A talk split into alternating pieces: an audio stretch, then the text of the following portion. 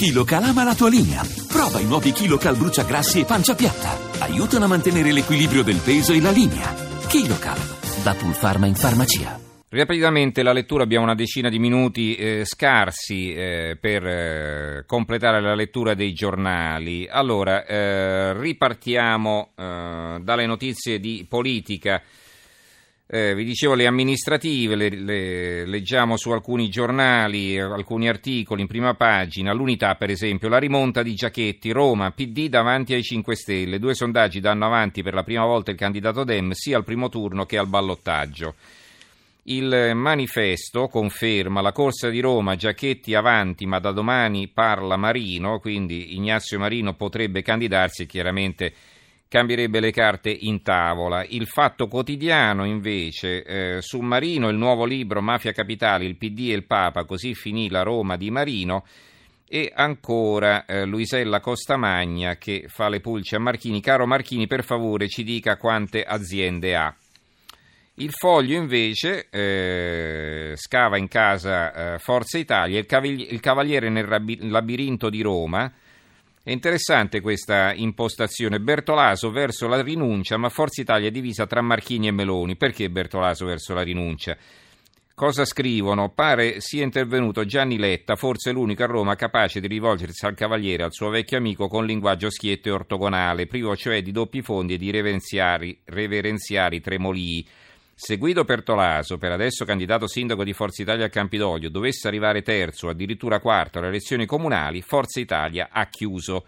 E allora nel marasma di un centrodestra sfasciato, percorso, percosso dai suoi stessi amletismi, ottuso da uno scontro di ambizioni personali e contrapposte che hanno trovato il loro pazzotico spurgo nelle quattro candidature solidarie di Bertolaso, Giorgia Meloni, Francesco Storace e Alfio Marchini, in questo cosmo eternamente agitato sembra sia per precipitare un'ultima novità per adesso soltanto sussurrata, il ritiro di Bertolaso. Per appoggiare chi? Marchini o Meloni? Il cavaliere indocile e un po' scocciato preferirebbe Marchini, la sua corte spinge invece per Meloni. Tra domani e giovedì arriveranno i sondaggi analitici e qualcosa succederà. Titoli su altri argomenti. Il Fatto Quotidiano apre così sistema Renzi, vertice occulto per gli affari di Carrai, Lotti e Company. Prima di un summit europeo il capo del governo torna nella sua città per un incontro segreto con il sindaco Nardella e alcuni assessori. Si discute tra l'altro dei lavori per lo scalo fiorentino presieduto dall'amico aspirante 007. L'allungamento della pista dipende dalla scelta di Palazzo Chigi di fare il G8 del 2017 in Toscana. Poi sulle, sul referendum no triv, guida al referendum contro la congiura del silenzio, l'inserto, altro che urne inutili, ecco cosa si vota il 17 aprile, ci sono eh, quattro pagine nell'inserto del Fatto Quotidiano, argomento questo vi anticipo del quale ci occuperemo anche noi eh, nei prossimi giorni. Eh, la servitù volontaria è il fondo di Marco Travaglio che scrive: Immaginate la scena, dovendosi nominare il nuovo procuratore di Milano, il governo Berlusconi schiera il capo di gabinetto del suo ministro della giustizia e il CSM, anziché scartare la candidatura per evidenti motivi di opportunità e decenza, la prende sul serio al punto che il magistrato che va a braccetto col ministro è uno dei candidati più accreditati per succedere a Borrelli, D'Ambrosio, Minale e Bruti Liberati.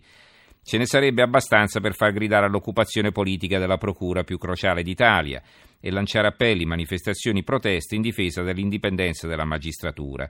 Invece si dà il caso che a candidarsi a procuratore di Milano sia il capo gabinetto del guardasigilli del governo Renzi, l'ex PM napoletano Giovanni Merillo. Ottima persona e valente PM napoletano, per carità, se non fosse che nel 99 fu distaccato fuori ruolo per lavorare al Quirinale con Ciampi e dal 2014 ha di nuovo smesso la toga per collaborare col ministro Andrea Orlando.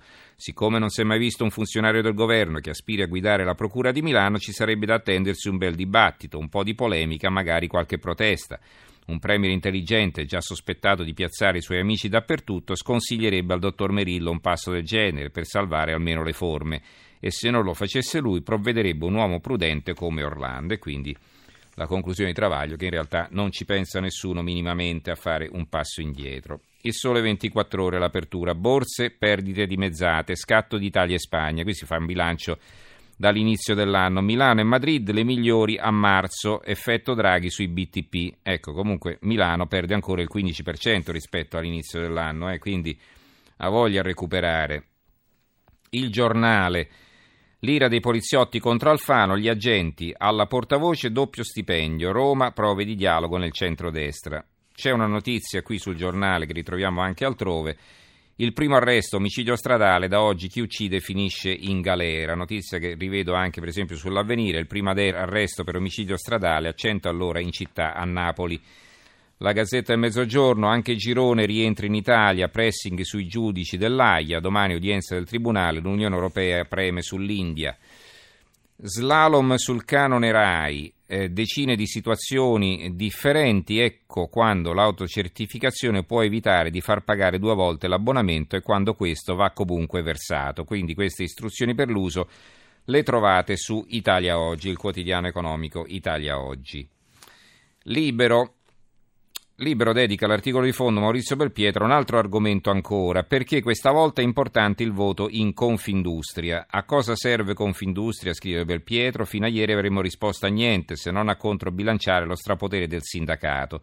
In un paese in cui CGL e Cisle dettavano legge, grazie anche al rapporto ombelicale che legava la Confederazione ai partiti, in particolare quelli, a quelli che pur dicendo di stare all'opposizione erano in realtà al governo anche se sotto mentite spoglie e così via, però dice che adesso, insomma, visto che il sindacato conta poco, uno potrebbe pensare che il voto per chi eh, prenderà la guida della Confindustria sia scarsamente importante e non sappiamo poi come prosegue il ragionamento, ma evidentemente lui lo ritiene tale.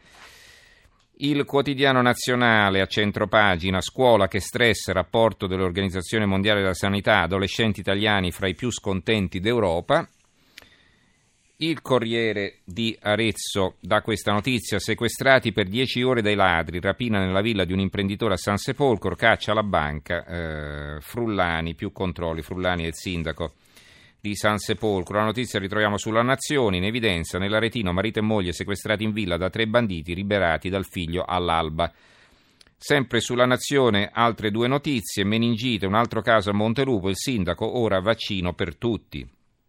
Sui vaccini e la polemica negli Stati Uniti, sapete del film di De Niro, che, del film eh, al, eh, alla mostra del cinema organizzata da De Niro che poi è stata eh, ritirato. L'inesistente complotto pro vaccini è un intervento di Eugenia Tognotti sulla stampa di Torino che comincia così a qualcosa di veramente inquietante per quello che rivela la straordinaria virulenza e smodatezza dei seguaci del ben noto ciarlatano anti-vaccinazione Andrew Wakefield.